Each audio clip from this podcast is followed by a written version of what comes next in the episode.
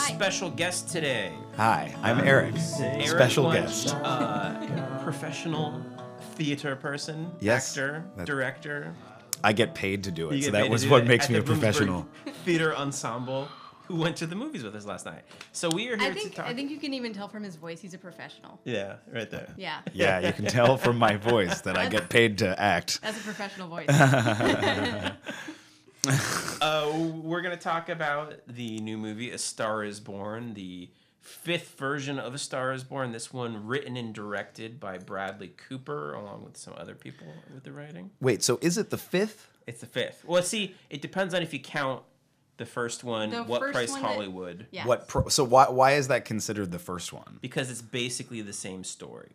Okay. Yeah, okay. but it technically doesn't have the same title. It doesn't have the same like, title, but you- it has the same director as the third one, which is really kind of interesting. A- and What? wait, when was the that one made? Because the, the the first Star is Born is like 1937. yeah, it's like 1932, so it's Oh. actually not that far behind. I mean, that's basically the same. When did movies start? I can tell you this. actually. Really? Okay, yeah, Because yes. so movies really com- commercial movies started in the 1890s. Okay. Um, movie movies, what we think of as narrative films, didn't really start until 1903 or four. Uh, you know, that's where Okay. you get long form narratives, and they weren't really popular until the teens. The big, the first hugely popular movie was, of course, a really terrible film called. Um, Don't even say the name of it. I'm not gonna so say the name of tell it. me, Yeah, tell it- me it- what year D.W. was uh, what price Oh, Hollywood? oh, right. I, I, yeah, okay. I knew. when was what price Hollywood? Is that the I'm right guessing name? here. Yeah, what price Hollywood is? That's is, a is the terrible right name. title. Uh, It's very. The year I bad. think it's the early 30s. I'm just gonna say that. So it's Okay. the early 30s. So- and then so it it- was remade in 1937, not by George Cukor, who made the first one. Okay. Um, but he was offered that one, All and he turned it down with Fredric March and Jul- uh, Jul- Juliet Gaynor, I think. Some something. I think that's J. true. I think that's true. And then it was remade in the 40s or 50s. Like The, one The 50s. Garland. It, It says like I, I have a Wikipedia. Yeah, I mean, I think you can tell by how much lipstick Judy Garland is It wearing. looks like it's the like the 50s, 50s. exactly. It's 50s color of red. And that's George Cukor again as the director with a script by Moss Hart. He used to write plays with George Kaufman. Right, you can't take it with you and, and stuff yeah, like yeah, that. Yeah. Some, some real cool plays. And then it was remade in the 70s uh, with with Kris Kristofferson, Barbra Streisand. That one actually has a screenplay by Joan Didion, oh, okay. who's pretty hot, Name you ring a know. bell with you? Uh, I, I, can I respond to who's pretty hot? Like, uh, uh, no, wait. So wait, I think Popular. He she's hot, she's like okay. she's so hot right I now. have like- I have a I have a you know a used bookstore kind of as well as a used record store. The most books in the county, I I like to say. Okay, sure. And I so I keep up on you know bookstores, and Joan Didion is one of the top five most um, shoplifted authors. Just you know. really. Is that because she writes Ooh. smut? Does she No, write no, no. She doesn't Oh, write smut. No, no. It's just like I mean, it's not always smut. Bukowski's up there, always up there. Well, that's. As a stolen author. Yeah, stolen author. That's really Joan funny. Didion.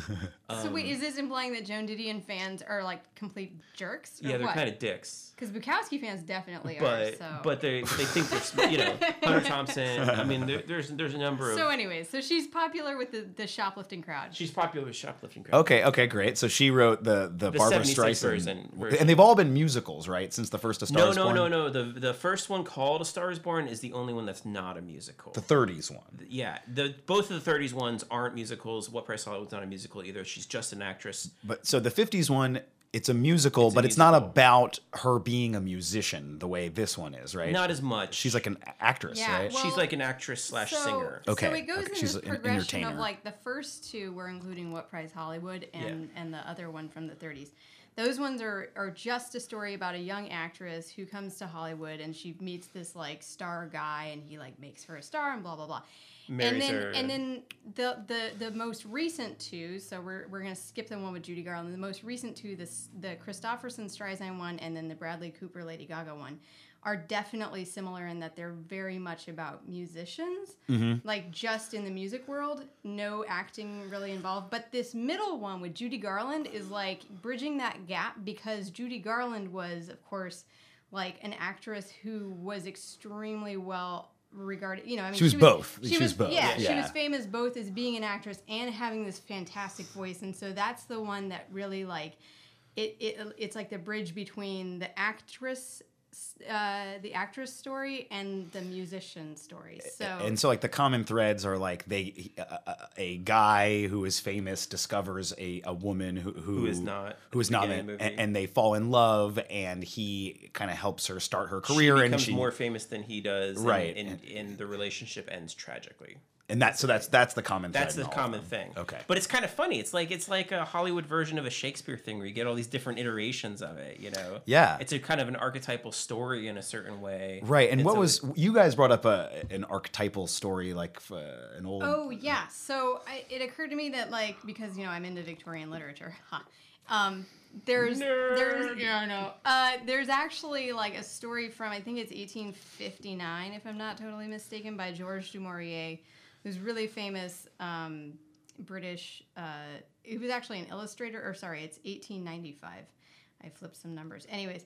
Um, he was an illustrator and also wrote a few novels that were extremely popular. You know, this is like the same time like Peter Pan was being written and stuff like that. So that kind of a uh, environment in England for um, for literature. And so there's this story that he wrote called Trilby, and it's essentially it's the same story basically, but it, it has a couple of sort of re- I mean, it was hugely popular at the time, and the story basically is like there's this young lady who um, is in Paris. She's actually, uh, I think, Irish, and she's in Paris. There's, you know, this is Paris when like all the young men used to go there to learn to be artists.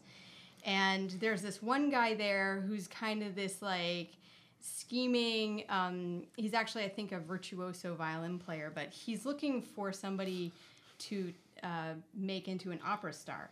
And he finds this lady Trilby, who's just sort of working as like a nude model for the artist. It's like super scandalous that she does that.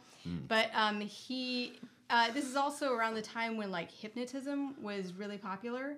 right. And so I love when I love people. Sorry, could I just pause and say Yeah. I love like the times when hypnotism was popular. Like I love the idea that like yeah. certain kinds of entertainment that we find like patently boring now. It's like like like I I love I you know I was at a an amusement park that we know that that like they have a carousel museum and there's all these things. It's like when the carousel would come to town. Yeah. And it's like, oh, because that sounds f- crappy now. I don't care about it. 1954, the When year of the the- mambo. It's Like pretty it, much it was, I, I missed the time when it was anytime- so easy to like be entertained. anytime before there was like television or even radio, it's like people were just desperate for the like let's play cards every night for the rest of our lives. Um, anyways, but Right. no, there was like this big thing going on where like hypnotism was like super popular, and George du Maurier actually personally dabbled in hypnotism, which is kind of cool. But um, anyhow, so the story goes that Trilby, uh, through desperation, goes to Svengali, who is this hypnotist, virtuoso violin player.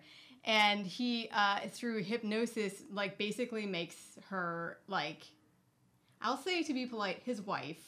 But Oh, you know what I'm saying. Oh, And- no. yeah, and then also like hypnotizes her into being this like amazing opera singer. Like she just she can sing like the angels. Like there's all these wonderful descriptions of it. Um, but uh, so Svengali became like this kind of a well-known uh, phrase for you know somebody who's like kind of puppeteering a woman into like becoming this you know this like celebrity. What was the verb you guys used? Svengal. They it was they Svengali. Svengalied. Yeah. Svengalied. Yeah. Yeah. Okay. I, Svengali. am not. And and for the people for the six people who listen to this podcast, I, I, I'm not playing ignorant. I am ignorant. That's totally fine. That's that's. That's- I'm that's not. okay. um, and then, anyways, so then eventually, in the end of that story, uh, Svengali also dies, and then Trilby is released from his spell, and blah blah blah. So you know, it's like really, really ridiculous. That's interesting. The, the release from the spell because like I do think there's an element.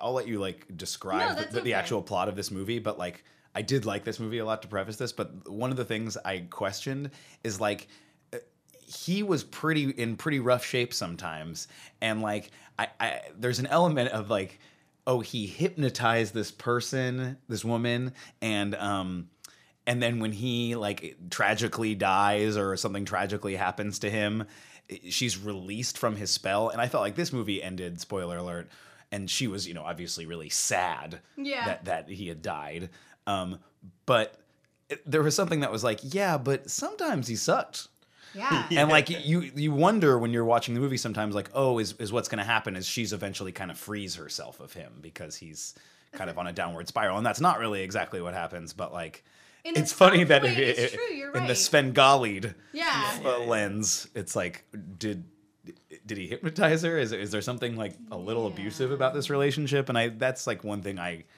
questioned a tiny bit in this movie Yeah. So But yeah, so know. we can see how like this this story obviously like the particular uh the the basis you know the basic like plot of this which i think we actually don't even need to go over again we just described it really It's- can i can i take like a crack at like a three sentence version oh Do yeah do yeah. So it's like Bradley Cooper is this like country. Would you say a country star guy, or he's like a like Country a rocker. He's a Americana roots, ro- roots rocker? rocker. A roots rocker. Oh, okay, roots yes, yeah, he's a roots rocker. I'll take that. Um, and he's pretty famous. He's definitely like selling out some stadiums or something, Yeah. and maybe on kind of the latter end of his career. And you know he's is drinks a lot and is into drugs, but he's still kind of barely holding it together. And he goes out one night to a bar. And are we going to agree this he was in New York somewhere? I or- think he was in New York, but Okay, actually I reviewers so disagree about this. Wait, okay, well, we'll get to that. We'll yeah, get to that. yeah. Um, but so, and he goes to a drag bar, kind of on accident, and there are people doing a, like a drag show, but they have a friend who's this one girl who Lady Gaga plays, who they let perform, and she works for like a catering company during the day or something like that, and. uh it- She's an amazing singer, and she sings uh, "La Vie en Rose" by Edith Piaf, and he's very seduced by that and he like ends up hanging out with her that night and she's kind of rough and really like vulnerable and interesting and they have kind of amazing chemistry and they're both kind of vulnerable and strange with each other and uh and you know then they fall in love and he makes her career. She like sings with him on stage one night. He kind of like convinces her to do it and then she gets on youtube and gets really famous and they you know eventually get married and da da da and she she starts to get really famous but then his like ear tinnitus gets really bad and his drug use gets really bad and he's all drunk and she gets like an agent and the agent's all worried about him and she starts to kind of like become lady gaga-esque i'll say. Like she has like dancers and stuff and that maybe causes some weirdness in the relationship. And then he gets all super drunk one night at the grammy. This is way more than three sentences. He, get, so, he gets all super drunk one night at the Grammys and and embarrasses her when she wins a Grammy, and so he goes to rehab. And then he gets out, and it seems like everything's gonna be nice. But then, like the agent says something kind of messed up to him, and then she like lies to him about what the agent said, and then he kills himself while she's doing a show. And then it's like and then she sings some sad song. she sings some sad songs and Few hangs out with some friends. a lot of and and you like, wow, that was a great relationship yeah. and, and that ended sadly. It must be hard Yeah. to play music professionally. You know, I'm like that's gonna a, say, yeah. I'm gonna say right now, this is my this is my prediction. This movie is going to win the Best Picture Oscar. do you think You he's really also think gonna so? win, I, I um, guarantee do you think you. it's See, gonna I- win like best director Mm, I'm Bradley not positive Cooper? about best that. original screenplay Not positive I'm, about that. i'm gonna i'm gonna it's gonna I, get best I don't original know. It's screenplay it's it's so it's a little obvious for Oscar bait for me, but that's the one of the things that I liked about this movie. Is It's so, so obvious, It's yeah. such a cliche story, and and it could have fallen into cliches in so many spots. But I really liked it. It- It, was so specific. Like I loved that it was in a drag club. I just felt like their characters were really specifically drawn, and Yeah, their, yeah. their chemistry and the writing of them was really genuine. Yeah. and the like. It uses all these super famous actors like Sam Elliott and Dave Chappelle, and Andrew Dice Clay, and and every time they show those people, it could be one of those moments where it's like, oh, it's that actor, but quickly that kind of melts away, and you get into these really like intimate, sweet scenes. Like you don't really feel the hand of the right of the writing or the directing a lot, which I think it's naturalistic in a way that's Yeah. really unusual for this sort of movie. It, so the last movie that I think was one of these big Hollywood cheese fests that everyone feel good, you know, La like- La Land. La La Land, Yeah, exactly. yeah. And I kind of hated that movie. Yeah, I think a I lot thought of that movie did. does not work really, in for a number of reasons, but, but specifically because and, and both of those actors, the main actors in La La Land, Ryan Gosling and uh, what's Emma Stone, Mm-hmm. I've liked them in other projects a lot. I think that they're very talented. I don't think those parts work, and I don't think that they're they're they were, they were very cardboard in that. Like I this heard that. I actually Did- I did you never saw it. I, oh, the, wait, the thought of it bored me. yeah, well, The- yeah. to be honest, and the music's We, bad like, too. we- I heard. we I- it I think- sounds to watch it. bad. I had lots of friends who saw it and they were like, "Don't see it." So, Yeah. and that's where it ended. But I guess for some reason, I don't know why I didn't think A Star Is Born. This one would be Oscar bait. Oh, because so I thought it was maybe a little too much of like a Hollywood. Like it almost seems like something that could come out in the summer Yeah, and yeah, also yeah. work. Yeah, And it could and come out anytime. It, I think it works on both levels. I think it's uh like a surprisingly really subtle movie while also being a total like feel good. Well, not feel good actually. It's it's a tearjerker. It's a tearjerker, but it's like like a really good complicated romance that like it has that very Hollywood like '90s new sincerity feel. Yeah, yeah. Um, so I don't know why, but yeah, no, I, it probably will get nominated for Oscars, and I, I think if it did, I think it's gonna win.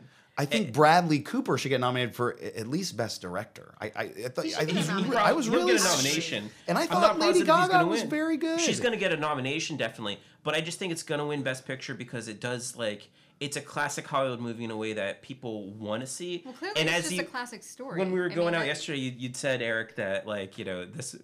The people were a lot better in it than they needed to be. well, and it's like, it's like the one of those movie was that's very better than it deserved to be Yeah. because it's such an easy story. The movie is made with way um, more art than it needs to be. Well, but here's Yeah. the thing. in a way That's that not a criticism I think for me. Here's the people thing, really though. It's respond like, to. If, That's you're great. Gonna, exactly. If you're gonna remake a story that has been made as a movie four times already, Yeah. like within a century, yeah. You. I mean, like, yeah, you don't need to make it great, but like, what's the point of doing it if you're not gonna improve on it, right? I mean, if you're gonna, like, like if you're gonna be a can- sure. musician and you're gonna cover a song, why would you cover a song unless you're gonna try to do it even better than it was done before, right? You should ask uh, what, what was the I know, when Everclear did Brown Eyed Girl. is when really Alien Ant. Farm did Smooth Criminal, uh, yeah. I know, I know, but I mean, like, but it, clearly, like Bradley Cooper must really love this story, right? I Which mean, is there Yes. must funny. Yeah. and, It's and interesting. so, like, it's not something I I had never watched any of the other versions before, and then just kind of as like preparation for watching this one, we kind of watched a little bit of most of them, and um, I will, I, yeah, I I think he must have watched at least. Well, he definitely watched the Kris uh, Kris Kristofferson. There's some moments that are like there's literal like Literal Yeah, I, I wondered about that. If there was But some like r- uh, it's like, references. I think he Yeah. actually said, "Oh, that's really cool, but I am gonna do it better," and I think he really did. I think he achieved making a better movie, like craft wise, story wise. Yeah. You know, And Bradley time Cooper's a it's guy who's relevant to now. only been an actor up to this point, and he really, I mean, for a debut directing job, number one, this is a giant picture in a certain way. yeah, it's a pretty epic, and, a lot of big big scale of names it. in it. And number two, Yeah. like the ambition there. I mean, it's it's a really impressive directorial debut, and I'm really curious as to what he does next. yeah, it's a you really know, smart if he just never textured does anything else again, I'd be fine with that. Yeah, but it, Totally. but it's, It it's might, like it, might- it might just be that he had this like burning urge to do this, and then that's it. Well, it's interesting But you brought up like so people well. who do lots of iterations of things because that can go badly really easily, Oh, you know. totally. And, and I mm-hmm. think it, it was handled handled so deftly. And like this is just me. I always like rather than people who are trying to make films that even are like sort of art films, like like you know, or movies that are you know really tonally aware, like you know Moonlight and Florida Project, Yeah, like yeah. you know they're they're for the mainstream, but they're arty, you know, Yeah. whatever for whatever you know what I mean. But like I think making a real blockbustery style movie, but being really really artful and careful with it is like amazingly admirable. It's Yeah. re- it's Oh, really and totally. rare. and so rare, yeah, yeah, and, and I think that's what happened with this movie. That I have a few criticisms of it, but I would, Oh, yeah, I've got- I'd love to Yeah, get yeah, into so it. could- can I- yeah, should what are y'all? Should we do like more things that we really loved about it and then criticism? Sure, yes. Sure. Yeah. Okay, I think the secret weapon of this movie, as as a guy secret who who like. I mean, you know, I listen to movies a lot, and I've watched almost all of the rock and roll movies. This movie understands how to put put music on film in a way that uh, the last movie that really did, I think, successfully was School of Rock. Like the sheer sound and mixing of the concert yes, scenes yes. was done so fabulously well in a way that most of this this type of movie fails at so hard. Well, and, and and it's like there's something interesting about this movie where it's like we're gonna play a bunch of songs in this movie that you've never heard. Yeah. Yeah. And we're gonna let the whole scene depend on the idea that you're gonna like this Yeah. song, And- and, it works most of the time. It mostly works. There, Mo- uh, I th- I, think. think. that there are two really good songs in this movie. I mean, you know, uh, there's there's They'll that be one. nominated for Oscars also. There's that one that Bradley Cooper sings. That's the acoustic one. The like, you know, maybe it's time to let the old ways ways die. die. Oh yeah, yeah, yeah. That is actually a pretty solid song, construction wise, lyric wise, the way it all fits together. And it's funny because that's that song is written by Jason Isbell, who's a, a, a pretty well known country rock guy right now. So that's Okay. like got a different songwriter than the rest of the, the, the country rock songs on there. The Bradley Cooper stuff is mostly written by Lukas uh, Nelson, one of Willie Nelson's kids. Who Okay. because the backing band and he plays the backing band in that. That, that backing band is actually the the the guys that you saw play with Neil Young a couple years ago. Oh, really? Yeah, that's same that- band. that's really funny. Okay. That's the same band. Is So, that like, again, does that band have a name? The Promise of the Real is the name of them, but it's Okay. Willie Nelson's kids. okay. It's basically just Willie Nelson's kids. Kids. I did not know. and then the other song that I think is really good is that song "The Shallows," the one that he does the first duet with her at. Um, and that one is written with by Lady Gaga and Mark Ronson, who you know used to write songs with Amy Winehouse. Made Also that wrote huge hit, Uptown Funk. Uptown with, Funk, uh, exactly. Yeah, yeah. is a really good guy at doing this kind of like throwback He's stuff. He's more of a He's- production guy. He's a but- production guy, but he really knows how to like produce records and make them sound in a from a particular era. I think, and I think that's a real solid song. You know, some of the other ones, like it's funny when Bradley Cooper comes out and he's he's playing this country rock stuff, and you're like, yeah, I mean these are passable, but like I can't imagine a world where like that's a giant hit single. Well, I hate to break it to you. but, okay, uh, have you heard of- I, I, I was just watching a thing the other day in the '90s, and it's like apparently Garth Brooks was like the ma- most famous Yes, person yes, ever. yeah. Not to me, but but that's like Yeah, that but- was going but- on but with even- regular even people. And Garth- he okay. in Texas. I know. Well, I mean, yeah, it, it was. I knew it was around, but I didn't know quite how. I. I've listened to. I know a lot of like even bad songs. There's a certain thing that they have that these songs. I think some of the songs didn't have. Not to the extent though, like because most of the other versions of this movie, right? The Kris Kristofferson, Barbra Streisand one, I we watched most of. Yeah. My God, has the worst music you could. Well, and I think that could easily be a problem with this movie too. Is that the, Yeah. like the music does a good job of being good, and you're works- like, ooh, that's a good song, but it's like believably a song that these people wrote. Yeah, you know what I mean? It's not fact that- so good that you're like, well, they are. Like, you know, it just it feels like it blends into the reality of the world. Totally, and Bradley Cooper is not a singer songwriter, right? Right. So Did, like, did Lady Gaga before. write any of her songs for the movie? Yeah, she co-wrote Okay, yeah. her songs. But Bradley Cooper is singing these songs and he's playing those guitar solos. Like those were done live. I can tell. That's rad. I mean, know, yeah, I mean, I I know, he like, sounded where good. Has this guy been hiding this talent, right? Yeah, he sounded good. And he- if he really was playing guitar, that's awesome. He's like- she sounded really good. This movie was like, oh, she can. I mean, I- you know, I knew she she was a But it put her in a person, but- context that you don't really see her. I've never really cared about her because like the kind of pop she does. because you hate like- fun. No, no, no, no. I like fun, but Nick like hates synthesizers. That's why. I don't Oh, I like see, I, I don't see. like Okay, a lot okay. of fakey sounding things, and I never thought she really was interesting lyrically or anything like that. But this puts her in a whole different context that's really interesting, and she she does step it up. But you know, it is really cool to see like a dude who like you don't think of as a musician. He's not a Right. musician, and he like. He's a way better than like the Bacon Brothers. He's way better than Russell Crowe's crappy band. Well, like I literally just think about Russell Crowe. You're like, oh, this famous actor who, Yeah. and this is here's another connection between them, uh, Bradley Cooper and Russell Crowe. This famous actor who basically exclusively plays people who are mentally ill. yeah, uh, which I've got, you know, I'm I'm a white guy in America, so I have a soft spot for this Yeah. the story about the sad man, Yeah, the sad yeah, smart man, Yeah, yeah. and his sadness and his smartness, you know. Yeah. But but um, but uh, you know, it, it, when Russell, you're like, oh, Russell Crowe, he's gonna sing in this movie, and then when it finally happens, you're like, oh, it sucks because it's like exactly what I imagined. It's just Yeah, like, oh, it sounds like Russell Crowe singing, you know, he like. kind of can sing. It's not like Yeah, it's not terrible. singing. Like if he was in his high school musical, you'd be like, that kid was good. Yeah, you exactly, know, but like, exactly. and like you know, you know. you know, Bruce Willis put out a record in the '80s. I, I think I knew that, but try not to think about it. You know? So, But anyways- so wait, do you think like, do you think that like Bradley Cooper's just gonna have like a, a combination acting and singing career now? I No. mean, No, uh, I No? wonder. But I think maybe he'll could. he'll sing in a movie again, or he might be in like a, a Broadway show. yeah, yeah. I feel like that could mm-hmm. happen. He that seems could like he could do like, it, like, which is like kind Hugh of funny. Jackman or something. Yeah, I, I kind of want Lady Gaga to have like a share thing happen to her now, That would be cool. where she's in movies a lot, and like every time you're like, man, that's She can awesome. really act. Yeah, yeah. Yeah. I would be you fun. know, I'm curious. She, oh, We'll so see, I guess. I'm gonna say too, as far as like we're talking about the good things about this movie, Lady Gaga is really pretty fantastic. I was gonna actually use the F word there because she's that fantastic. she's great. But she You is can swear. This is your own podcast. Lady Gaga is fucking fantastic in this okay. movie in a way that, I mean, sh as an actor, she doesn't have Judy Garland's voice, but as an actor, she actually, I think, honestly blows out every other actress that played this this role in every other version of this, and she does it by like doing this like loose, open 1970s performance that seems so insane coming from the kind of person she is in her public so persona. lived through and specific. There's a lot of moments in the movie which. You know, I, It's- I think the movie, right, it hinges on the chemistry of them, which is vain, really though, right? No, not at all. and that's crazy Where she- she for gets- someone like her. something crazy happens to her, she gets some big life news, and watching her receive that information is always really neat. Yeah. and feels really right on. It, Yeah. it- and I think again that that's like a cliche the movie could have fallen into of like.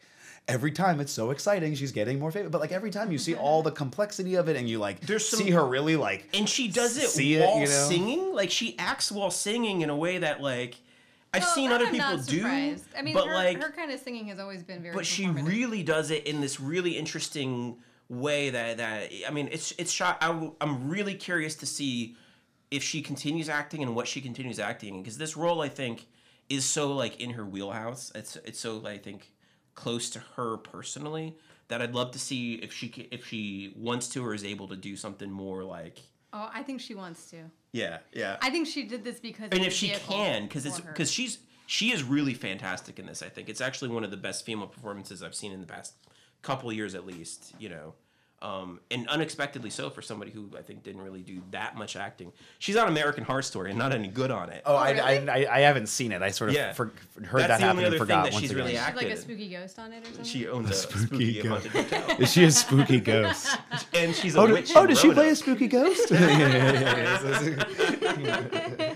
but like you know it's a risk to cast somebody like that usually musicians when you use them in films you want to use them like as little as possible madonna's great in uh in uh what's the what's the movie i love her in Oh, desperately seeking. desperately Susan. seeking susan but mostly because she's like a cipher in it she's barely Yeah, in it she and she's supposed like, to just look cool from afar one? She was in like a bunch of plays and stuff for a while too. I think she also Yeah, like, she- really really w- acted tried, yeah. for a She while Tried, but too. she's not. She. She I, I don't know get if I've ever seen. she's her. not great. She great doesn't get it. You know, got bad Wait. Cher's issues. been great, definitely. Moon, uh, what, what's the what's the- Moonstruck. Moonstruck. She's yeah, yeah. Well, that's great what I. I want Lady Gaga to have a Moonstruck movie. you Yeah, know? she, She could could probably do pull it it. off. Yeah, I think. yeah. I don't. I don't know what that. It'd be really Do you think, see her do um, like a straight do you up comedy know like that. If at all if Bradley Cooper, I mean, he was the person behind this entire project, right?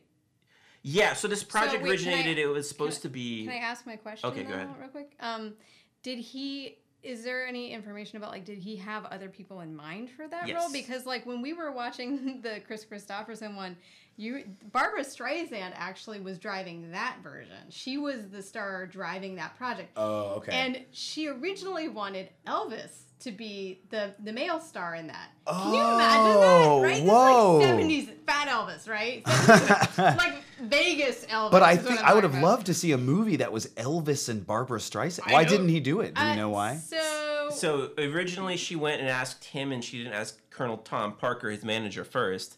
So Colonel Tom Parker was upset about that and didn't want him to do it. Tried to talk about it. what kind of of a colonel was he? Was he like a He self- was he like a chicken colonel? self-appointed He was like- he was Sorry, like that's a- the first yeah, thing. exactly. When someone says colonel, I do not think about military experience at all. tie? He was like a fast food colonel. okay. so, but then Elvis said he would do it if he got top billing, and Barbra Streisand was like, "No." Barbra Streisand's like, I came to you. this is my project, bitch. Like, step down. So then she offered So it to James like, no. Taylor, who didn't want to do James it. James Taylor would have been Oh. really cool, right? I, has he ever acted in a movie? Okay, he did. He did. Before before she came to him, he had been in this uh, movie called what Two-Lane It's a Blacktop. Monte Hellman movie, who's this really kind of strange dude. It's like RD seventies films. and he's in this movie uh, called it yeah it's Two-Lane, Two-Lane Blacktop, Blacktop. and it's it's him in one of the Beach Boys, and it's a car race movie, but the race is There's so really no long race. that there's no tension. So it's like so a weird. car race that's that's like It's it's It's, more Three it's- thousand it's miles. The, the It's- actual duration of a car race. No, it's- across, it's across 3,000 miles. Entire U.S. But it's like so it's it like they don't really have to go that fast ever. It becomes just like this metaphor for like men's motivation in America. at It's the really time. just like this weirdly existential weird. thing. But it It's kinda really cool. cool. But apparently James Taylor really hated the process of making that film, and he was like, "No, I can't Never be in another. again." I'm never going to be in another film again." Which is- it's really sad, isn't it? yeah, yeah. So, So then, like, I mean, there's like guy after guy, and then finally Kristofferson was like the bottom of the list, and he was like, "Yeah, sure, I'd like to be." In Oh, the but okay. Wait, so so were you you were asking about like the genesis of the movie so there? yeah, So, so, this so movie Lady was originally going to be directed by Clint Eastwood, Oh, oh that's insane. Okay. which would have been terrible, I think. Actually, I don't. Yeah, Think, well, It's Yeah. not up his alley at all. Also, like to have a new version of this story, Yeah. I feel like you need somebody who understands the time Yeah. currently, especially for Clint the Eastwood music talking about. YouTube would have been like those old men Yeah. talking about. And I, I, I feel like having somebody who is like the age that the characters are supposed to be is important Yeah. for that, right? Yeah, another think so, great moment of writing, by the way. That the is old a- men like- like not understanding YouTube was not like it was not a patronizing moment. It, It was like, really yeah, I've funny and that. genuine and like it was good. Yeah, yeah. But so so originally he was gonna Bradley Cooper was gonna star and and Clint Eastwood was gonna direct with Beyonce as the lady role. Damn, you Oh. did tell oh. me Which that. is I forgot- interesting. I already blocked that from my mind. But I can't this, like, last imagine how that was gonna work. And then, Are, and then are her and Lady Gaga like the same age? she's a little older, I think. Yeah, there's something about Beyonce that seems like like there's no way that that that person didn't get discovered already. Right? You know what I mean? That's what I said. I'm like, I mean, like the whole, the whole thing behind Lady Gaga's, you know, using her is like she's got right. There's a whole thing about her, like her nose being prohibitive against her success and all that, and like she just doesn't have the looks and whatever. Beyonce is just freaking gorgeous. Like I'm sure she could wear like nothing. Yeah, well, and they did it. I They mean, did a neat thing where like you know, Lady Gaga is gorgeous in this movie too, but in a, in a really Yeah. believable, like, like really like oh, you might really just see that person like singing in a bar one night. Like yeah, um, Beyonce She's vulnerable not- in a way that I can't imagine for that. Beyonce being. But yeah, yeah. could have possibly been interesting, sure. You know, like I mean, Beyonce was great in Goldmember. you know, let's let's give her a chance. You know, uh, yeah. So so that's true. Um, So when they went from Beyonce to Lady Gaga, that was like there was probably it. some other people in between there, but but Katy Perry, you know. Paris Hilton. that, that was. Beyonce and Goldmember, right? I'm That not- was Beyonce. Okay, okay, You- I- I'm you- correct. That was a good one. That was That, a that good was the best of the Austin to Aaron. Powers. You pulled that one out. I like it. that was the best Austin, the most You were on underrated. your Remember? toes. Yeah. I walked out of that one in the movie theater. Actually, I'm amazed. Like if you if you watch any of them now, you would walk out of your own house. like they're like they do not age well at I did all. not. I did crazy. not. Once once uh, I believe the character's name was Fat Bastard. yeah. Oh. When Fat Bastard was drinking the oh. poop, I was like, Oh like, my I was like, I'm out, guys. I'm out, guys. Wow. I just I don't find Mike Myers very funny. So like seven Mike Myers is just like ugh. Yeah. It's like the guy you know who does lots of impressions but is like not that good at them. Yeah. And they're always like whipping them out at parties. That's Mike Myers. yeah, that is Mike pretty Myers. much. And that's the Austin Powers movies. Yeah. We should do an episode about Austin That's Powers good movies. totally. But the Star is Born. yeah. So so Well, I'm really glad like I said, I think Lady this is this is a very successful movie. It's a good movie um, at what it is, even though it's some serious Hollywood cheese. I have kind of problems with the ending. I think it's kind of such Yeah, an easy way yeah. out to Oh, are have. we gonna get into? Are we gonna get into criticisms Wait, I want to hear. now? I want to hear it. Is what? What is there something that, that you liked about the movie that you haven't said yet, or hasn't been said yet? I mean, I, I think I think you're you're calling it specificity, but uh, like the yeah, the thing I think I liked best about it. I mean, I really wasn't expecting to like love this movie, and I think the things that really made me feel close to it while I was watching it were the moments where, say, like. Um, you know, the character Jackson Maine is like backstage with Allie after her drag show, and sh he's like looking at her face and he's like trying to figure out like how she built this artifice you know? He's like are those what's your eyebrow what are your eyebrows? And she's like oh they're tape. And you know he's like can i peel one off? And it's just like this really sweet like those moments haven't existed in film in decades you know and, Yes. and and he's like well ex- you know what is it, what is it you did to and she's like i, I gotta clean paint out of my hair and he's like well what color is your hair it's just like it's such intimate conversation that it's not meant for an audience. It's meant for the people in that scene. And Yeah. it's like honestly, I can't remember the last film that's had moments like that. And It- it's it- that kind of thing Yeah. that makes your heart warm and it's why it deserves an Oscar. there are a lot of those. I thought a lot of the interactions between Sam Elliott and and uh, Bradley Cooper were like that. I felt like all the stuff at with at, at uh, Lady Gaga's dad's house, at Andrew Dice Clay's Yeah. house, like all the stuff with him and his friends who were like the limo drivers. Like I, I felt like that was all really lived in. And you know, Dave Chappelle, he you know he plays this character who's like the friend who has a family and settled down, who gives the advice like having a family and settling down is actually pretty cool. Yeah. Like that's like the only reason he's in this movie. Yeah. But that scene is so delicately handled and, and like it- it's so sweet. yeah. yeah. And and again, it was this moment where it's like Dave Chappelle's face halfway through the movie, and you're like, oh, that's Dave Chappelle. But that like melted away really fast. Mm-hmm. See, that's one of the things I want to talk about the the specific casting, but but just to to to talk about what you were saying, Emily. This movie I think breaks a lot of screenwriting rules that people have sort of had in the past decade or so. Basically about like always be moving the plot forward, you know? Mm-hmm. This Yeah. one does not do that and I love that about it because It I hate that sort of like Machiavellian kind of like, well, if it doesn't move the plot forward, gotta cut it. You can't have these moments you just live on screen because I love to see actors sort of relax into these roles, and then they come up with these th- these moments where they really just like live as the character, and that's what's delightful as an audience member to That- watch somebody well, do. That's Of what course. that's what makes you feel a bond with them yeah exactly And the characters. I mean, Yeah. that's that's really true. because you're watching somebody do pretend and you're you're worried about the plot but no, you're not really worried about the plot you just want to see people be human beings up in front of you you know and they are both the character and an actual human being being that character Well, and that's there's the- that, that double sort of tension that's the problem with that like what you're saying they're like really tight movies that are really tight and everything has to like progress the plot forward is like you don't end up developing that relationship with them that allows the plot points yeah to like matter Yeah. A- and and uh I- I think in this, the breathing in it are the plot points. It's Yeah. like like in this scene, we show that they are a good couple. Yeah Like that's like well, that's what that scene's about. But like we show it in a way that you really like uh, enjoy the moments with them. So, so another example of that, I think, is towards the end, uh, where Bradley Cooper has a moment alone with like the the manager guy, and this is such a cliche, right? The the relationship between the husband who's been sort of like brushed aside. brushed aside and the manager who's then controlling his wife's career right you know you so Yeah. you think you'd have this like what are they going to talk about they're going to talk about i don't like you because you you know my lady likes you more than she likes me right now and i think you're doing the wrong thing for her but no they talk about socks It's and true. loafers right, and it's yes. so He's like, no, great no drink, right no socks. And he's like, well, I actually do have socks. It's like you could just leave it and no socks. But then he's like, well, actually, I do have these so socks. everything These little- all that other stuff is under the that. surface Yeah. and it's there but it's like but the conversation itself is about socks kind of Right. and so the way that that's dealt with i thought is just beautiful and that's what's so shocking to me that a guy who's do you know doing his first movie basically his first movie as as a as a director and he co-wrote it too would do these kind of have the have the the courage and like just the you know the, the trust. yeah and the, the i don't know confidence to do those I sort of thought you were gonna say brass cajones, but whatever. Bresco. that, that too. That too. Speaking speaking of brass cajones, so so since you made the final point about what we liked about the Yeah. movie, Yeah.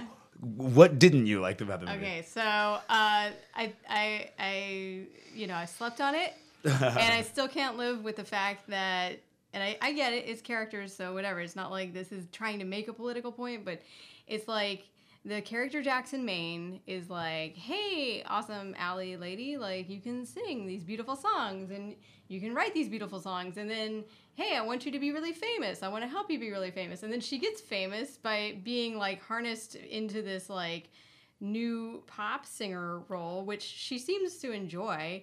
And he gets super, super judgy towards her about being uh, transformed by the music industry, by like her manager and like all the people at her label and everything, into, you know, this orange haired icon instead of like the person he met.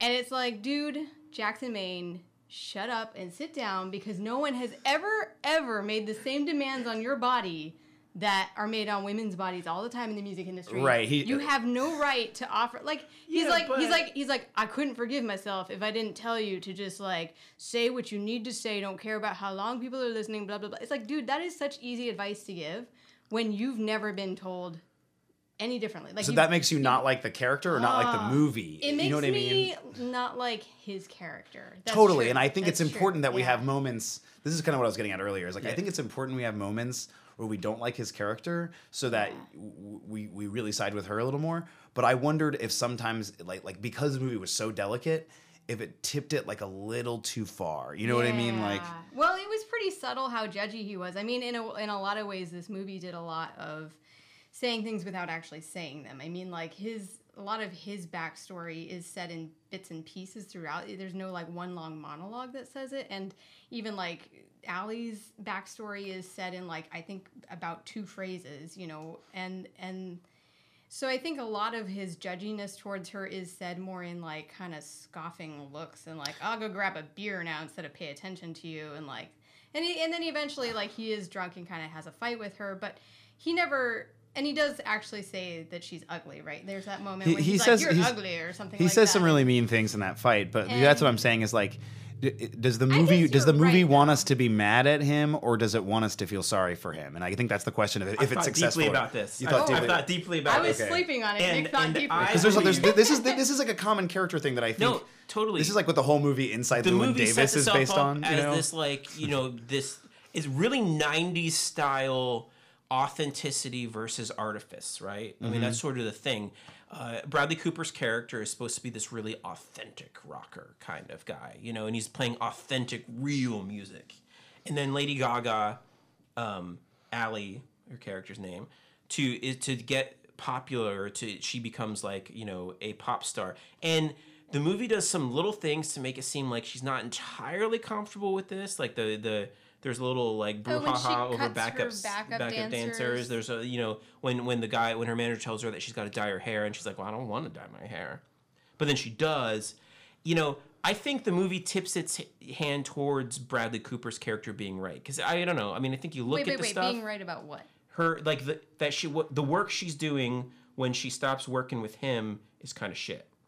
See, I don't know. Are you I supposed to think that or not? that. Yeah, I, I and, and, think the and movie the- believes. I think the huh, movie huh. believes that because I think that, like I said, the two songs that are really real, real, real songs are his one song and then the song they do together. Definitely You don't the think that songs. The last song is supposed. I think the I- last, The last last song song is supposed to be, is supposed to be a return of of that Yeah. authenticity. But, again, it's a collaboration. but it's again, it's a between them, right? collaboration, and the song she does on Saturday Night Live is supposed to be shitty. I Oh, think yeah, you're yeah, right. yeah. You know what? You know, I didn't really think about it like that because I sort of wondered if the movie was like not letting you judge it either way. but I think that's true. I, I think th- that song she does on Saturday Night Live is shitty. Yeah. It is. And what's Yeah. one, one of the most that. interesting thing about that song, this is like where the level of what Bradley Cooper's doing goes so deep that it's kind of scary.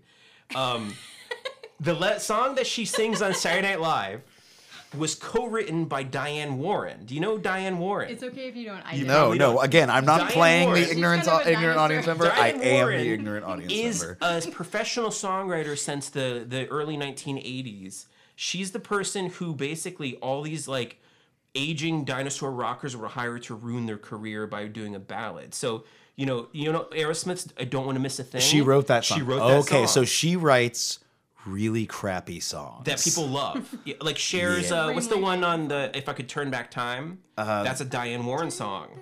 Oh, see, I, okay, yeah. you know all so like but a bunch of these songs that's what she does and she's been around forever kiss when they like tried to really sell out You've you've, you've Diane made your point. You've made the You Kiss. know? Just bringing up Kiss alone, you automatically. It's like okay, she made some Kiss songs. I see. Okay, I get it. I I, I but see. like sell out kiss songs like even worse than regular I, kiss is it songs like Yeah, all yeah, of but- Kiss sell out? yeah yeah yeah, yeah, Oh, but like, yeah, yeah, yeah. kiss So ballads wait, wait, wait. we'll say Diane, that Diane Warren. yeah co-wrote she that song with Lady last Gaga song? no The the, la- no no no no the one that she sings on Saturday Night Live Oh, the SNL one. Oh yeah, because the last song that Lady Gaga sings is really good, and some of the ones that she plays on the piano and yeah, are more are, interesting. are good too. They're passable. They're definitely They're- passable. I think they're good. I'm, I'm gonna go so far as to say they're good. I think the two good songs, like I said, are the two I said. But Would you buy the whole album? I would buy the whole album. You'd but buy I the but see but see like this whole this whole question came up right because it's like what is the movie's perspective on what's Right, going right. on Well, and that's what and how it pertains saying, to like, Bradley Cooper. I'm yeah. not entirely sure that like the point of this movie is to say, you know, synthetic pop music that has like these,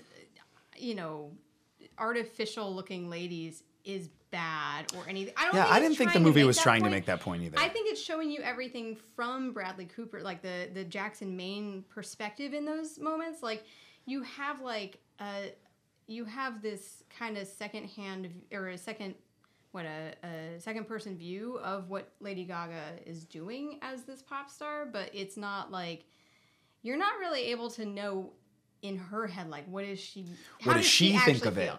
It seems like she kind of likes it and she's like feeling it Yeah. out. Like it seems like she is willing to take the ride on fame. Right. Yeah. But he's got all this other baggage. Because yeah, I think the movie wants you to be a little mad at him sometimes. Yeah. And Yeah. forgive him the way she does. Like, like, okay, he's trying. Mm. And then he kills himself, which is kind of my issue with the movie. Yeah, right? Oh, yeah, okay. yeah, yeah. Is Yeah. like, okay, first of all, I think the whole like ending Oh. a movie with somebody killing themselves is is Cop a, out. a little easy. Yeah, it's kind of a cop out. And it, it comes from the whole like you know it, death of a salesman, and then Arthur Miller also has All My Sons, where the guy kills himself. Like the man, great man takes tragic fall and then decides it ain't worth it. Yeah. Like whether you agree, like you you're allowed to judge his tragic fall a little bit in all those situations, but you're also like, but I feel for this man, and like I think what happened is the movie got a little like it was working, it, there was chemistry, and then it got like I got a little tired towards the end, and it was like, oh okay, well it's gonna wrap itself up, so he'll just kill himself, as opposed as opposed to the movie like being having that messy specificity and letting it like end that way. Like I, I thought it would have been interesting if like they kind of like their relationship kind of fizzled eh, or something. Like I thought it would have been interesting to like let it kind of have some time to like get weird or get wrong eh, or, Yeah. or, or, or get better. But like, yeah, I kind of felt like that was a cop out in this movie. It was the easiest way to deal to make an ending Right. Mm-hmm. in a movie that you know could have ended in lots of ways. I guess. Yeah. Yeah, but but it's similar to how the other ones end too. So Well, But then I think a star is born. Yeah. Like the, whole- there is this whole undercurrent of like being a star is tough. Yeah. And if we're supposed to feel for Bradley Cooper, it's like, well, it's tough being a star. And he's like, you know, he's kind of starting to fall down. He's got some issues and he had some issues in his childhood he never resolved. And he's jealous. And like, we can all relate to jealousy, right? Yeah, yeah, like, I yeah. get all that. Yeah. Um, so I get that the notion of all of these movies on some level need to be about that, like being famous is hard, and it would be kind of redundant to then like teach that lesson to the the starlet or whatever. But Mm-hmm. um, yeah, I just thought that was a freaking cop out. Yeah. Yeah. Yeah. It's the David Foster Wallace ending, and I don't like it. I didn't like it in real life, and I don't like it in the movie. yeah, it's. I don't like it in real life or, or, or in movies either. And and it's not that I don't like you know suicide happens, right? It's Yeah, real. yeah. But I think it's like it was the only time in the movie where I felt the hand of the writing. and Yeah, that's what yeah. happened. Maybe do you, yeah. I mean, I wonder if like I wish something more there more would subtle be like had a more happened. Yeah. interesting ending that you could come up with, but I, I suppose like because it, you know this had to follow kind of the same like path is the There's previous a predestined movies. path that in it's like the guy of it. always dies, right? the guy always dies. and, they- and he always kills himself pretty much. Except Kris Kristofferson dies in a car accident that may not be intentional. So that one's kind of ambiguous, but like, Huh. yeah. I mean, like maybe I'm crazy, and or maybe this is like optimistic and romantic of me. But like, what if the movie had ended with him playing with the dog in the backyard while she like watches him and writes a song? yeah. Like Yeah. it's like anything could happen, but we know that there's like potential gold in this relationship and, And potential, potential poison. Yeah. Yeah. and like. Yeah. I, like I don't know, maybe people would have felt that was like too soft because it definitely had this effect when we were in the movie theater. I mean, I cried too, and Yeah, every- yeah. everybody in there was there's, like, crying, there's a lot of sniffles mostly because of the movie theater. song They and should like just give you a box of Kleenex when you go into the movie. Yeah. they dealt with her grieving like Yeah. quickly See, but for me, nicely, you know. The only emotional part, the only part that I, I actually like had that sort of like oh gut level emotional reaction was Sam Elliott when when he's driving away after The Bradley last Cooper. Uh huh. Yeah. You know, and you're seeing that like Sam Elliott, old pro style, Oh, is just doing the it's eyes. like it's like he's having he's having you know Jackson Maine tells his brother like you know I, it The wasn't other- dad I idolized it, was, was you. you. and and you don't see Sam Elliott's face when he says that and then there's this great shot where he turns to look behind him as he's you know driving back up the driveway like reversing it and his eyes are bloodshot in this way that you're like damn he's like gonna cry he's gonna weep But he like he, It's a was he was a little conservative moment. about it in a Yeah, nice yeah. way that made it Yeah. really In a in a beautiful. real nice Yeah. way. Though. and I think that happened uh, it's in a such lot in this movie. They're, they're got kind of like really vulnerable but really conservative with their emotions Yeah. in a certain way. so so I want to talk about the casting though because I do think it's really interesting to cast Lady Gaga as this person who number one is sort of insecure with the way she looks, right? Because the Lady movie. Gaga in the movie she is, but Lady Gaga in actuality is a person who got famous totally hiding the way she actually looks, right? Yeah. She was very made. I mean, she wore, wore meat dresses. Yeah, but I don't think she was hiding the way she looked. Like I don't think that was the point. You don't think that was the point of- of- no, of early Lady of- Gaga? No, Like- no. I thought the whole point was like celebrate. No, I just think she was really- like. I think it was more like painting your face I didn't fun. know what her face looked like until until this movie, basically.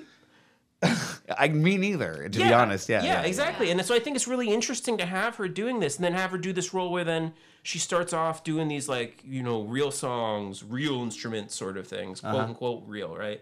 And then she moves into that sort of more modern pop stuff that is more actually what Lady Gaga really has done with her career Right, right. and it's kind of judgy about it. You know, and Like it never has this moment where she's like, okay, sure, yes, what I'm doing isn't like, you know, Neil Young style authenticity, singer songwriter, poety stuff, but it's new. You know, like she ne- never gets to be like, listen, I'm not trying to do music that was perfected 50 years ago. I'm trying to do something new. But that's another question I, I I have about what you said, Emily, because you're saying the movie is judging that a little bit. Well, yeah, because I think it's all told through ba- basically, and I think um, pretty much all, all of these. I don't know. There, it seems like it's being told through the the male character, you know, through Jackson Maine. I through think Bradley that the, Cooper. the Dorothy Parker written one is more told through. The Well, they had a lot of scenes that were like what she was going through. It's not like it, it wasn't. It was entirely through his perspective, Yeah, but I think in terms of like what the audience is supposed to feel, I kind of see that. See, Yeah. I, I don't know. I, I thought the movie judged it so it was like it judged it, but not too hard. It was like, Yeah, it's yeah, it's kind of lame, but it's like, yeah. Hit me, baby, one more time was okay, but Toxic was really good. Like you have to make it. so? Well, yeah, so? I, I know so. I don't know. I know so. Like, like, See- like, like, hit me, baby, one more time had to happen in order for there to be a toxic. As an and I think that's rock guy. that's what we're witnessing happen in the movie. Yeah. I you think know, it was like, like it was like it was like the attitude that jazz guys had towards rock things when it was happening in the '60s, where they're just like shaking their head, being like, "Well, I guess that's what the kids I like, and death that's the music." But the kids are But whatever, this. it's what it the kids a beat like. they can dance. yeah, which to. I think is not that harsh, right? Like, I I don't understand is worse than like this is bad. Yeah, yeah, it was more of that definitely. It's Yeah. it's it's pretty subtle. But so okay, so he does that. He casts Lady Gaga in this role, and she, she's fantastic in it. You know, and then he casts Dave Chappelle as a guy who gives up fame for family life. Yeah, is happy about it, which is kind of exactly what Dave Chappelle really did.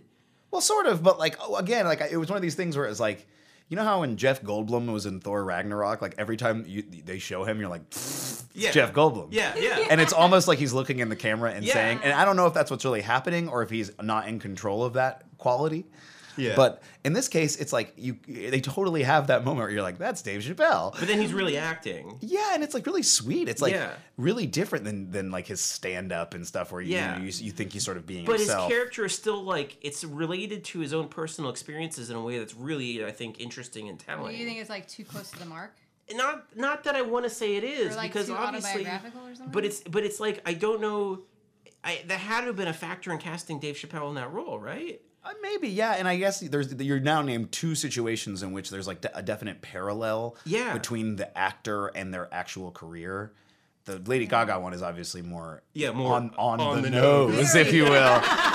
well, I don't. I know. I just think it's important for anybody who listens to this that we're not making fun of her nose. No. That's a part of the movie. That's a part of the movie, It's a part and of the movie. She's great. Like she's she does these like you know this like lack of glamour in the performance that is reminds me of 70s actresses in a way that's like I'm a human being and it's so not what I would have expected from Lady Gaga. Right. And I love it. Like so wait, I are you think it's coming around to a criticism? Or you, No, just- you're- you're I'm saying- just saying, saying- as I can't far as. Bradley Cooper, I don't know. Like I, I, he, I question a little bit, like whether he has, he's protecting his actors enough with this in, in certain ways. You know yeah, what I mean? I, I I do sort of. yeah. But you know, my response to you is that I think that he's actually allowing these actors to have like uh, authority over maybe what the per, like the public, persona, of them is of them yeah. is in a way that he's it's like he's helping them to like make a public statement. Like I mean, Lady Gaga. We're people. I'm not this movie says. Yeah. say- yeah, yeah. it's I like it's that. yeah, yeah. I if Dave Chappelle true. never had a chance to tell the, the American public, like, hey, you know what? Like, actually, I really like not being in the spotlight anymore. I like having this kind of quiet family life. Like, if he never had a chance to say that before, even though this isn't like him actually saying it, it's still him actually when he walked away it. from the Chappelle you show know? for like Yeah. And then Yeah. if like Lady Gaga was like, you know what, if if she's sitting around thinking like, man, I wish I could like transition to being like Celine Dion instead of like this, you know, meat dress lady, um, who's singing like the meat dress is pretty fun though. I do love the meat dress. But um, It's delicious. If, she's like, if she's sitting around thinking like, man, I actually have like musical talent that's like deeper than what I'm being allowed to show. This movie is like the best way, even though it's fictitious, for her to like create a backstory for herself that is gonna go forward for her. She's That, gonna be confused with this role forever. People are I gonna mean, just think that this is like This the, is her. the, the like the biopic of Lady Gaga. Oh right? Don't you yeah, yeah. I, you know, I- again, I I feel a little distant from that kind of public perception, and I also feel like Lady Gaga was famous like a while ago. Like this is a, a- maybe a, a resurgence. Yeah, totally. This Uh-huh. is a way to like get another. But maybe I think it's A a, new generation's Yeah. understanding of Well, Lady you know, Gaga. like they show her at in the, the character Allie at the end of this movie singing that really powerful song that's like her her sad goodbye song to Jackson Maine. That he wrote and then you know they collaborated on. Um, but they show her. I don't know if you noticed, like at the end part there, she's like Sans super crazy makeup and and what like she's kind Right, of back to like right. her Her, her roots. She's Yeah, back like to her her- roots. Her, her real she's face is back. Middle path, So. doing a not as good version of Nothing Compares to You, which is what I would. Yeah, but I mean, like, this. and anyways, I I just see that as being like her. I don't know. If I was her, I'd be like, well, hopefully this is how people expect me to be now, and I can just go out without like the ten, you know, layers of makeup and all that. I don't know. it takes a lot of time. Um, Yeah, it's yeah. I, I, the, it's it's funny you should bring that up. So, so like one one of my criticisms is it's a, the movie is a little bit it's very '90s in certain ways. Yeah. and it's Yeah. it's definitely like a really '90s white people version of Fame. You know what I mean? Like it's a it's a little bit of a nostalgic version of Fame. Like Yeah, I feel like is not. Well, rock rock guys are not like that big anymore. Like, well, and they, they were them. also on their way down like 15 years ago too. You know, in a certain way. Yeah. I mean, you know, I, I it's not that I don't buy it entirely. It's just that I think I There think there's a- there's something about the movie that's sort of like ignoring culture. A There was a bit. writer that uh, I think for BuzzFeed who was reviewing it who was saying that the movie doesn't get pop music at all. I mean, and I'm somewhat sympathetic to that because it's like the point You is, You don't get pop music either. what do you, I I know. I, I like I like the, the word I don't get. Like it's like I don't get it. I just don't. I'm just. Yeah. I like you're You're listening. You're listening to some. You know. So uh, who who's famous now? You know. A lot of, like- you're like my listening to you know Childish Gambino. Or whatever. XXX tension, Y- y- temptation. You're right, right, and you're like you're just sitting here. You're like, I just don't get it. Like, I yeah, just don't understand. Um, no, no, but but so like the idea is like she the, the writer's point is that like listen, there's like there is there are no rockers that are filling up stadiums, which is absolutely not true. Like you know, it's just they're filling up stadiums with old people.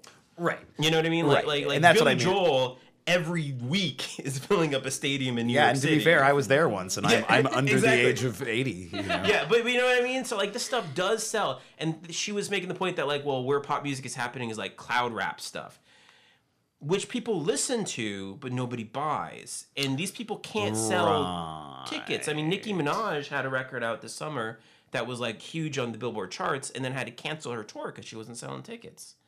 So you have you have some okay. tension between like these new the modern versions of pop music don't necessarily translate into like things like concerts. Well, and I feel like Lady Gaga is sort of playing like a not like a Britney Spears, but like she's playing a, a thing that also I don't think would is easily get famous now. yeah, yeah. You know, I, I think the singer songwritery version of that character before she has like the dancers maybe would get famous now. right now, exactly. The You know. Adele, the Adele version. Yeah, the Adele version would blow up. But the the Britney Spears version she sort of becomes, if that's fair, is, Yeah, is a little I, I don't know. Yeah, it's a little Yeah. out of date or something. Yeah. yeah, Um, I also, uh, what was I gonna say?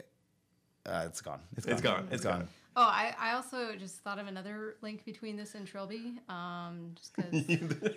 So, okay, let's let's go back to our our, our, our Trilby Let me just go back again yeah, to like yeah, this yeah. whole like you know like lady getting super famous and then being like critical of how she looks and whatnot. also which is very- hypnotism. There's some Yeah. hypnotism, right? no, no, but um, there's this moment in Trilby where like the it, the story's being told through like these three young artists who like you know they've like gone to Paris and then they're in England and this is like after Trilby's super famous. They're like, oh, hey, let's go see Trilby. She was like our best friend. She used to come over and we used to have like, you know, feasts every Friday night and we would like sing and dance and whatever.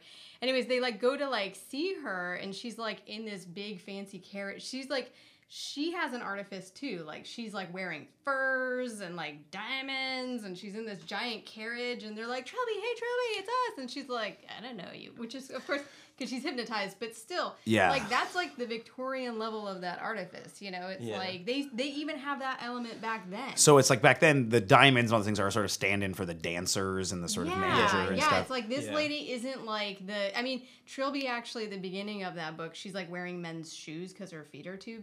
Well, she didn't want to like mess up her feet with ladies' shoes because people draw her feet. She has beautiful feet. right. So she was like wearing like men's clothing and stuff when they met her, and then and then it's like eventually she's wearing like all these fancy things, and she's And sorry, like. Uh, did you just say that like she was like mean to the people Yeah, because she was yeah, hypnotized? Yeah, like her Well, the- buddies from way back when. They're like, Trilby, it's us. And she's like, I don't even know you. I'm That's- not even going to just get these guys out of here. you That's a cheap plot point that was avoided in this movie. Yes, I, I of, know, of, like really her fame getting to her head. Yeah. Yeah. And like that being a toxic part of their relationship, like that didn't happen. And Which was infidelity really- didn't happen, which Yeah, is another that cheap was- plot point that always happens. That Star all of that, I'm glad all of that wasn't in this I know. movie. Yeah. So the the way it dealt with stuff was really beautiful. I thought. Oh, oh, oh, I remember my criticism. Okay. Can we come back? yeah, like, yeah, it's, yeah. it's it's it's the most important thing. I never, never mind. It's not that important, but Do it. it's Do not it even, anyway. it's not even a criticism because I really liked Bradley Cooper in this movie.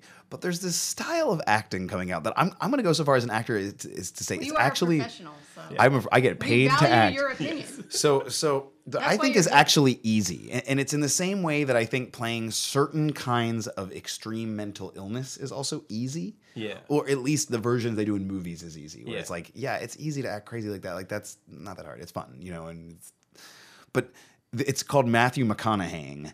And it's where you, you take your voice down to like a really particular octave in this like southern accent, and then you just act kind of strange. And that's supposed to be charming.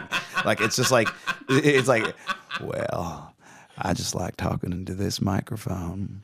You want to talk into a microphone with me? We could be a pair of microphoners. And like, yeah, I get it. It is kind of like kind of sexy. But it's not that hard to do. Yeah, yeah, Cause it's like it's easy to be charming when you can like be like, let me peel off one of your eyebrows. I'm just a tortured artist guy Yeah. who's got some issue, you know, like you know. And so Bradley Cooper is doing that a little bit in this movie It a lot. a actually. of it. Okay. of it. And and to be to go back to my earlier comment, like you know this and Silver Linings Playbook, I find his vulnerability and his his craziness very believable. Yeah, he doesn't do it in Silver Linings Playbook, but he definitely. But he and he doesn't McConaughey Silver Linings Playbook. Yeah. But he kind of McConaughey's this movie a little bit, and Yeah. I like Matthew McConaughey. Yeah. But it's like I see it's like a trick he's It's, doing. it's, it is, it It's is like a trick. shtick. it's sort of like um y- y- you know I- the, to use the term the manic pixie dream girl like that's a shtick you can do in a, in a movie that like kind of cheaply wins certain people's favors if you don't like kind of see through it. And like he kind of manic gruff dream guys this movie a little bit. Yeah. it's a little bit like oh of course it's like let me put some peas on your hand so they don't swell up it's important to not let it swell up you play the piano or whatever you know what I, like it's, i just want to point out that that's like that is like a style of Well, act, acting You that people do it that, is that is funny not 'cause- that you know because it is it's the it's the popular thing of right now. Basically, you're totally Mm. right there. Um, an interesting thing I read about uh, Cooper in this role is that apparently he really hurt his larynx doing this. Oh, singing No, Actually, talking. just speaking in that. because do you know register, about Lauren Bacall syndrome? lauren bacall syndrome Yes. There is an No. actual. There's an actual problem. medical thing that happens when you pitch your voice down, where Uh-huh. you can really just damage your throat and, and your voice box by doing that for extended periods. Because Lauren Bacall used to do that in the 40s. Actually, it's it's the Bogart Bacall. Bogart syndrome. Bacall, sorry. the bogart bacall syndrome Yes. bbs It's Yes, for real. BBS. I'm showing it to you. Read- Yeah, yeah. It's a, can I can I read this? definition Can I read there. this? This is the okay, Google okay. definition, or it's Wikipedia. I'm sorry, but it says Bogart Bacall syndrome (BBS) is a voice disorder that is caused by abuse or overuse of the vocal cords.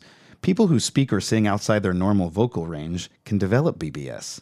Symptoms are chiefly an unnaturally deep or rough voice, or dysphonia, and vocal fatigue. Yeah. Yeah. So he like in one movie he got this, whereas like Lauren Bacall got this over like a whole lifetime. because her of- voice was actually a lot higher than what she used Have to you seen talk her in and many? sing. Yeah, I have she seen was her in always Like movies. this real sultry lady Yeah. with this real deep I had no idea that that She'd was like like- fake. You know how to whistle, don't you? Yeah, I mean, Yeah. Put your lips together and blow. yeah, yeah, yeah, yeah, yeah. but but yeah, So- also the smoking. I think Women used to do influenced. the same thing basically it was like it, it is a cheap trick of like lowering your voice and speaking quietly and it makes you seem sultry and seductive in a way that you know and you're right Do you think mcconaughey Matthew really McConaughey has this syndrome too? I wouldn't. No, I think that's what his voice kind of sounds like. He doesn't Yeah. go And I think as like I think there's something genuine when McConaughey McConaughey is like I think he's Yeah. probably a pretty weird dude. You Yeah. know? Bradley Cooper like I don't, think know if he's he's a that weird, dude. weird. I think he, he can tap into his inner tortured dude. Yeah. But I don't know if I think he's a weird dude. I don't think a weird dude would make this movie. No, no. It's a pretty Um, mainstream choice of a movie Yeah. to a story to remake, you know. Yeah, Martin Scorsese isn't going to hire Bradley Cooper to play like a coked out Wall Street guy for four minutes. Like, well, That's- I mean, he could. You know, he's in th- those don't- David O. Russell movies, and he's, that's true. He's pretty. he's Maybe he's- one he's day. A loose cannon. This could Yeah, be something for him to work towards. Yeah. what did you say? I said maybe one day. Maybe one day. I'm sorry, I thought you said it work. maybe Green Day, and I was like, oh, in the Green Day biopic. In the Green Day biopic. to go with the Elton John Oh my one and the Yeah, uh, yeah. I feel. I feel like since this may be my only time on this podcast, I have to fit in that there was a, a, a trailer for that Queen movie Yeah. when we were at the theater, and um, I want to see it because I love Queen, Maybe, and we I, I can, uh, maybe you can guess again. When Okay, go okay, it. but Yeah. th- it appears to me like I, I haven't w- I recently Wikipedia'd Queen enough to know, but like it appears to me that there's no conflict in this movie. like I know he gets AIDS and dies, but it, like other than that, it appears to be it's like what's the issue? It's like we're not hilarious enough. Like oh, let's make Bohemian Rhapsody. It's like what's the issue? This song doesn't have clapping enough. Oh, let's make like Yeah, yeah. like it seems like the most like. Like it's like Ray without the like child abuse and the blindness use. and the heroin and the you know like it's like which was also a bad movie. yeah. Uh, but uh, yeah, s- just have to. If, if I can say it in no other forum and record it, that Queen movie looks like nothing happens in it. Yeah, but, but like you're still excited to see it, right? Absolutely. Yeah, like every person I know is excited to see Yeah, it. Yeah, I'm And I excited think to it's see it. Literally just because people are like, we love Queen songs. We want to But did go you to the theater and hear them really loud. Yes. Which is that's a perfectly good So, reason to go to the so movie. Yes. the Queen movie looks good, right? Because they actually use Freddie Mercury's voice for those songs. So when they're singing the songs, No, I think I think the guy is singing. really because in the trailer it doesn't sound like. It I like think Freddie I think I feel like I heard an interview where yeah, no, I think he's really he's really He's doing really so. Then he does a really good job because the guy that was doing Yeah. the Elton John, as soon as he started singing, I was like, not excited. yeah. There was an Elton John trailer right after that, which I didn't know was coming out, and that movie looks um Less like it, it's also a movie. Yeah. Just, it looks less good than Yeah. the Queen I one that want doesn't them look to great. have Baz Luhrmann direct that one. I think that would make way more sense. That would make yeah, yeah. There need to be more But like. I think it's done, so they can't really go back in time and have Baz Luhrmann. I want to play Elton John in a movie once. I can't do any of. I can't sing or anyway. play You should do it piano. anyway. You But can, I just Rex feel like I Harrison your way through sort the of like look like him on certain days. um, You could do it. that's the only reason I have. I've never thought that actually. To go- I've to go back I've to never a- been like Eric Wunsch looks like Elton John. I've- I've been told I look lot of like Mike glitter, Myers, too, but I don't wanna be in his tons bio. Of sequins, just imagine tons of sequins. But then like I'm just looking glasses, at the sequins. Yeah. boots, You need to go more bald for that to happen. Okay, well. you got too much hair. gain some more weight. Okay. Wait, are there any other criticisms of this movie that we? I, I feel like I think we I can don't, wake it up. I you know Yeah. it is it it's is good. Weird. I If you think you're gonna like this movie, you should go see it because it, it does what it came Yeah. to do and really it's, fairly and it's well. good to see in the theater because the songs are enjoyable. You They sound good, real big and loud, They're mixed well.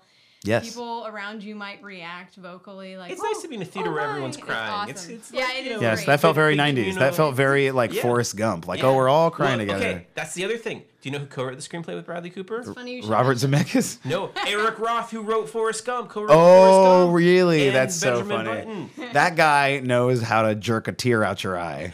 That's like the like how do I was like we need more crying in this movie like from the audience and they're like let's get Eric Roth in here. Yeah, totally. So you know, Yeah. Oscar winner Eric Roth, Right. co-wrote the screenplay with Bradley Right. Cooper. That's funny. That's funny. Yeah, I don't know who did more of the work, but I'm assuming Bradley Cooper because it's pretty good. I think so too. you you know this guy has he loves. He's a professional Forrest, Forrest Gump? Yeah. I You've been yeah. Forrest Gump. I've been Forrest Forrest Gump. Gump, so I can tell you firsthand that Eric Roth makes people cry. yeah.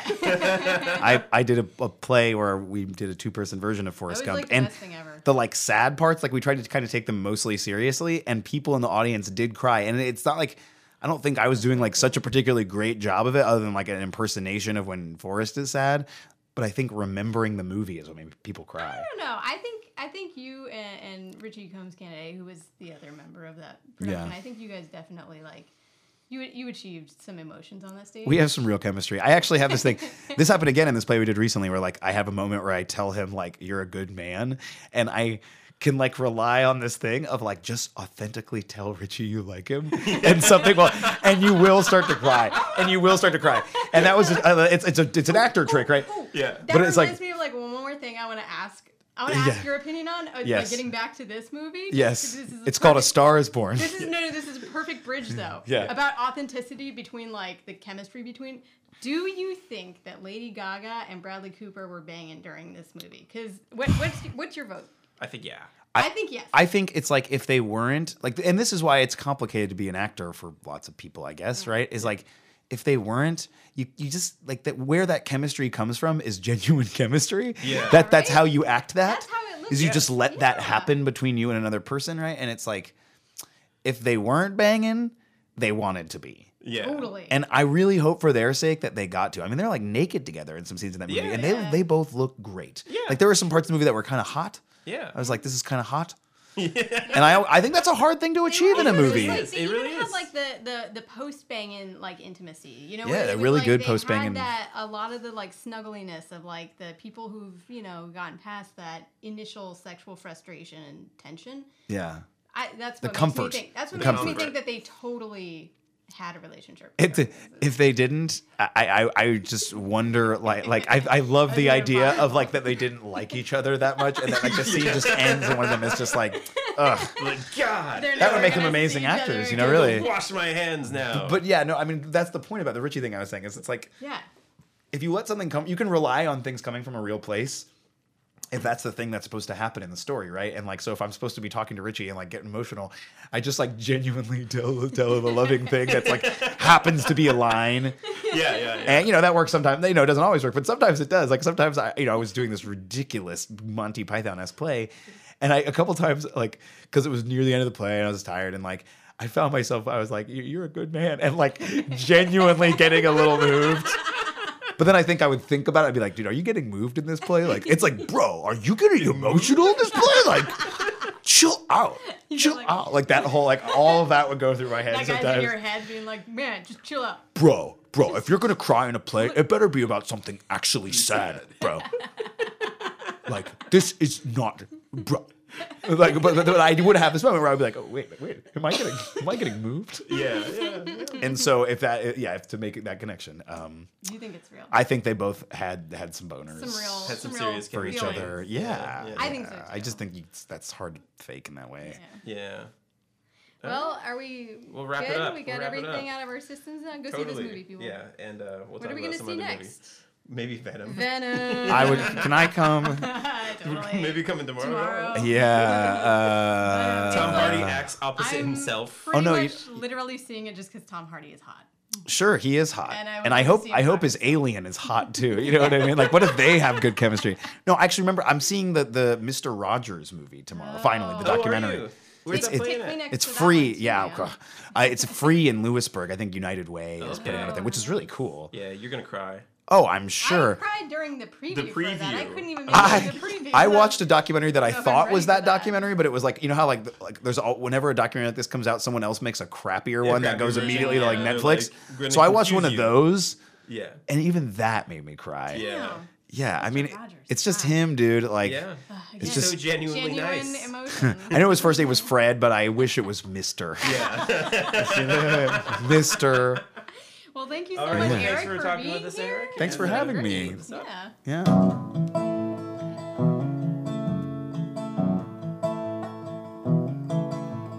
I knew the actor, he was just some guy.